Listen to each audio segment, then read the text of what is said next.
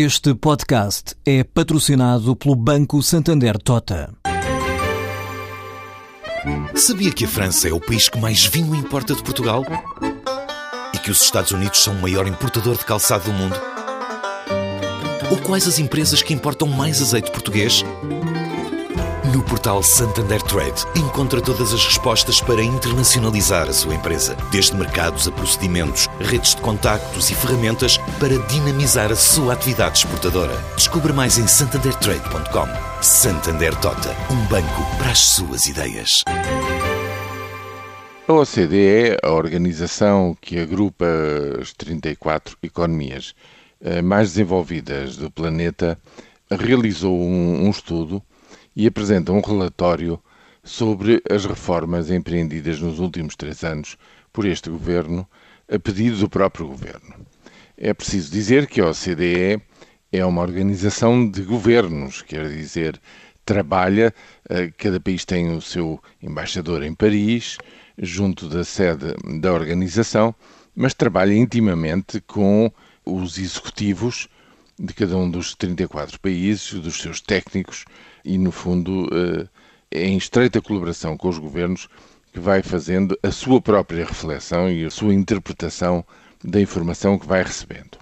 Neste caso, a OCDE dá um grande apoio, digamos assim, a, a tudo aquilo que tem sido feito por este governo, um conjunto de, de reformas e de mudanças ao nível das relações laborais, a nível de, dos mercados de produto e, no fundo, a conclusão deste estudo é que é preciso manter o rumo e aprofundar nos próximos anos as mudanças que têm vindo a ser feitas, que a OCDE estima que poderão traduzir-se num ganho de 3,5% no crescimento económico, a mais, pelo facto de se tirar pleno partido daquilo que foi feito até agora.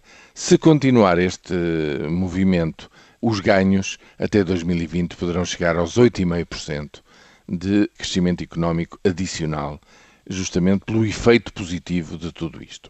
Bom, independentemente de se tratar aqui de efetivamente de uma conclusão que é muito lisonjeira e é um, um importante apoio para a política governamental, há aqui uma questão que é muito interessante, que é o facto da OCDE continuar a insistir para que o custo do trabalho se reduza em relação às empresas.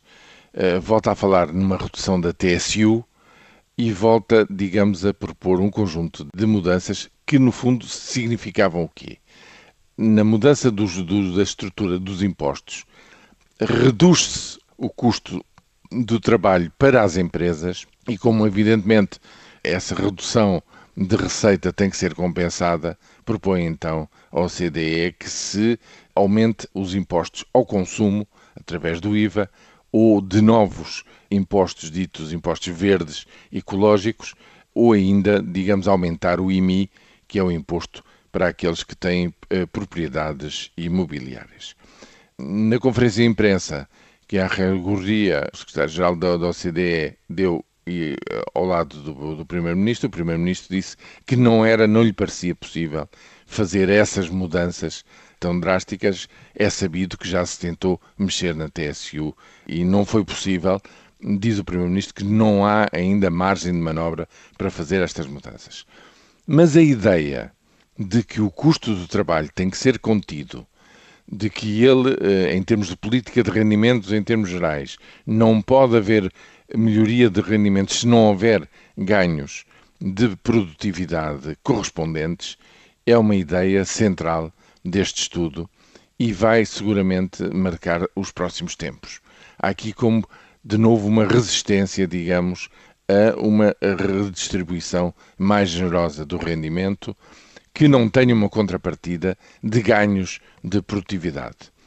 E, evidentemente, que nada disto é lisonjeiro, nem as pessoas gostam de ouvir isto, sobretudo depois dos cortes que toda a gente teve que sofrer nos últimos três anos, mas é a partir desta base que a OCDE constrói o seu modelo e as suas perspectivas para Portugal nos próximos anos.